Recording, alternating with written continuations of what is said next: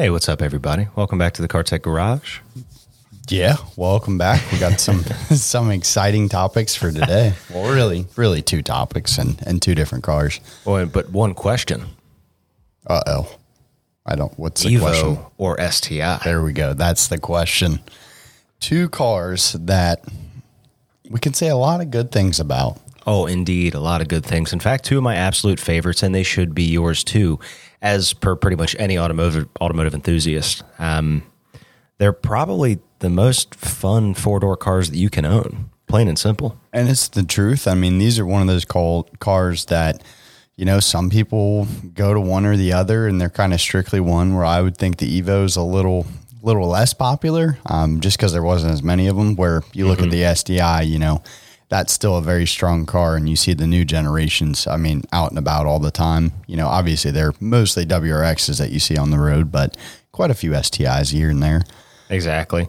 You know, I mean, and they're all, you know, they hail from the same place. You know, they're they're all these rally bred turbocharged four mo- four pot all wheel drive monsters. Um, you know, they they were really all, you know, born in the mountains, born on these dirt tracks. You know, born in rally racing, and you know, you have fantastic rally drivers helping pioneer the earlier versions of these cars, you know, like Colin McRae with Subaru Tecnica International Motorsports and him winning multiple rally championships. And you have, um, you know, Tommi Mäkinen, in the Evo, you know, running with the WRC rallies and just, you know, fantastic drivers. Some drivers that, you know, you would also think of in line with formula drivers. They're on like a superhuman caliber. Um, it's the truth. It- It's amazing watching some of those old rally videos and what those guys were able to do with just you know 225 horsepower on tap way back in the day. Yeah, something Just- we would think is is not much in today's terms. And they're just running through you know these forests, dodging trees with inches to spare. I mean, such an exciting proposition. I mean, how dangerous? Truly, one of the most dangerous forms of motorsport. It's they all have screws loose in order to be a rally car driver. That's driver. exactly how I feel And like. that's you, that's a respectful statement. That's not a bad statement at all. you got to be crazy in, in a very redeemable way It's the to, to be a rally car driver, especially of that caliber. And I truthfully think, I mean, that these are two cars that we've done for to drive or not to drive that are probably, you know, the most fair battle, I would say, just based on stats, based on numbers, um, based on what kind of car it is. I mean, these things stack right next to each other, no questions asked. And that's the thing; they were built in direct competition with one another, not just for road use, but you know, for racing. And that's why they're so closely related because they were grouped into the same classification. So, I think it's the best head-to-head battle, you know, of the past few decades, in It's my the truth. And if you start looking up specs at them, you can see one year, you know, one's a few horsepower more, and then the next year, the other ones, it's just this back Uh, and forth. edging each other out. Now, initially, they still had that gentleman's agreement in in Japan where you couldn't make a vehicle with over 276 horsepower. And you know, after the Skyline GTR came out, you know, and then the Supra, and then people started modifying things. It was only a matter of time before these Evos and STIs got wickedly fast. Um, you know, in some of the later iterations, even in their factory 300 horsepower trims, I mean, these things were still, you know, quick, very, very quick. Like pull pull your cheeks back quick. And no matter which one you drove, I mean, they were just so fun. It was such a driver's car that when you get in it, it was just such an experience. You know, Yep. you get in a, you know, 911, you know, it's a 911. Of course, it's it's fantastic. You know, that's what they designed them where these are, you know, the affordable kind of level that you just get in it and you're fun and you feel like a rally car driver. I mean, Exactly. that's the best part about them. And they feel so very analog. Now, obviously, if you guys have driven either one of these cars, I've been fortunate enough to drive one of each. Um, a couple different STIs, uh, one stock Evo, and then one pretty modified Evo. Um, and every single one I've gotten into, no, no matter how modified it is, I, I've always felt that it's one of the best driver's cars out there. Like I said, the analog feel from the shifter, the pedals, you feel everything so well in the car, and it's so easy to react because the car responds in, in such a manner that you know your mind is directly connected to it, um, and it's so easy to anticipate what either one of these cars will do. And that even is before you get to the raw capability level of these all-wheel drive beasts. I mean, you know, you're talking very intelligent all-wheel drive systems that are great at putting power down in all sorts of conditions. You have quick spooling turbochargers without much lag, unbelievably direct steering response, and finely tuned suspensions that soak up all the typical bumps that you would have on a road. I mean, in my opinion, these are some of the fastest all around cars that you can get just because of their ability not only to go fast in a straight line or corner with a high amount of G's, but also soak up any and all imperfections in the road to maintain a good pace. And that's something that a lot of sports cars can't even duplicate. And that's the truth. And I mean, the biggest thing to it in the stock form, just how great they are. And then obviously, of course, the huge following behind both of these. Um, obviously, the rally heritage built in, just the aftermarket world for these. I mean, you name it turbo kits, exhaust, suspension, seat kits. I mean, they mm-hmm. basically make stuff that anybody can kind of bolt in and, you know, get down the road and have something that's greatly improved um, for not a huge cost because there's so much volume of them. Exactly. And another thing, considering the aftermarket um, plethora that you have for these cars, you can build them into anything you want. If you want a 500 horsepower one, great. And you think, oh, that you know that they're only two two liters in displacement, and then the STI is 2.5 liters in displacement in the later years. Typically, you're like, oh well, without anything crazy, that that'll be a three, four hundred horsepower car, maybe five if you really want to get crazy. But you can with this platform, either one of these platforms, because of the aftermarket support, take them much, much further. There are plenty of examples of eight, nine hundred horsepower, even thousand horsepower plus on both of these vehicles. I mean that that's incredible to have two vehicles in a lineup that are so closely matched, that have similar aftermarket support, that you know allow you to build it into literally anything. It can be a drag car, it, it, can be a road race car, it can be a rally car, it can be the greatest daily driver of all times, and it's got four doors, four seats, ample trunk space, and then there's only one problem with both of them. Uh oh. What's what's the problem? Because I know I've got a couple ideas. What are you thinking? well, they seem to share the same problem, that, and that's reliability. It basically has the reliability, reliability. Can't talk today. Reliability, yeah, reliability of basically a race car is like how I like to explain it. Where it's something that you know, with a race car, you know you're going to race it, you're going to beat it to death, and you're mm-hmm. probably going to have to replace a lot of the mechanical components and. Yep these are great daily drivers. I would note that on there just because they're fun. They mm-hmm. have the trunk space, as you said, everything you described, they have those characteristics. But at the same time, the reliability is much more similar to a race car where yeah.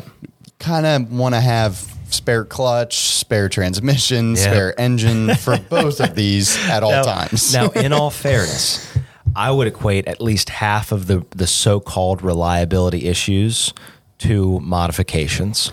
Yes. I mean, let's be honest here. Everybody wants to modify their cars, and th- there's a vast difference, a vast variability in the skill set of people that are trying to do this and the outcome. So, you know, some people make it work very well if they have the money and, and utilize it all properly to get the right parts and install them in the best ma- manner possible and make sure they take care of their car. You can still have a pretty reliable Subaru STI or Mitsubishi Lancer Evolution. However, unfortunately, I'd say 75% of the time that those modifications take place, they're not done in the manner that they should have been done. And it's it's a case of where, like, I look at both these engines. Um, you know, obviously the engine's built for X amount of horsepower. They kind of break that down to it. It can maintain reliability. Mm-hmm. Where if you look at like a 2JZ, which is a really good engine that I like to lead by example, is, you know, they kind of made it to be a thousand horsepower engine where that was, you know, what the block well, they, and everything could hold. But what? It was 300 horsepower is what they actually yeah. pushed out of it. And, and truth be told, I mean, these are still pretty stout setups. The earlier generation Evo by far because it has the 4G63T engine in it. Mm-hmm. It's iron block. It, it, has forged internals it from the factory. Good. It is exceptionally durable. Now, unfortunately, the EJ20 and EJ25 do not share the same characteristics because no. they are a flat four with two case halves for the engine. It's inherently less durable without extensive modification and machining work. It, it's just how it is. You guys can argue till the cows come home, but yeah, that's what if I had an older STI or WRX. as I said, I wasn't kidding, and I've you can ask anybody that I know that I've talked about this with. Is that mm-hmm. the only way I would ever own one is to literally have a spare engine on an engine stand in my Ready garage at all times because it's you know a few bolts, pop the engine out, put a new one in, and you're back on the road again. Exactly. Now, durability was obviously a little bit better with the Evo. However, reliability was a little bit worse. The Evo has a lot of electrical issues. Funny how that works. yeah, exactly. You know, so there, there's pros and cons. I've always been more of an Evo guy. I personally like the look and the drive of them better than the STIs.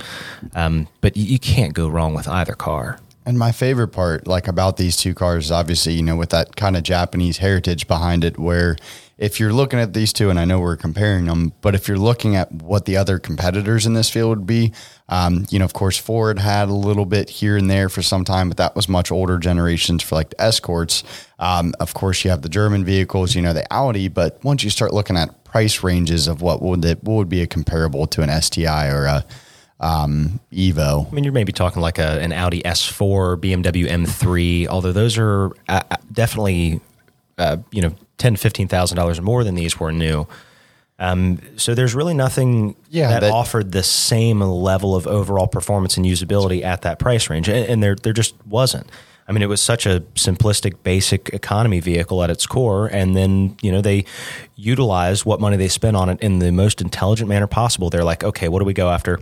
Turbocharger, brakes, tires, bam and they threw all that stuff on and it, it happened to work perfectly with such a, a light compact package throwing that much power and a pretty advanced all-wheel drive system good brakes decent tire size fantastic steering racks and, and transmissions in both they were always a recipe for success and reliability set aside these cars will always be a cult classic they will always be some of the most coveted performance vehicles ever manufactured and although the evo is no longer with us rest in peace it's I'm glad it was here while it was.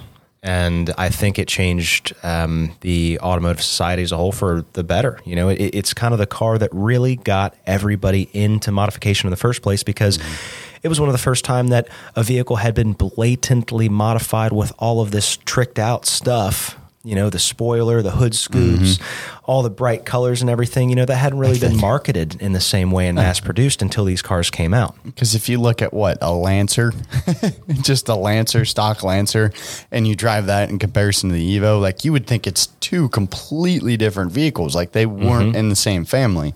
Um, and that's just what I've always loved about them is that, you know, these were cars that I wouldn't call a daily driver. You could fit in the daily driver kind of category, and they did it well, but it was something more of if you want to kind of toy, you don't want to spend a bunch of money. If you want to have fun on the track on the weekends, you can do that. You know, there's a bunch of aftermarket. If you just want to drive it around town and go to some mm-hmm. car shows, you can do it.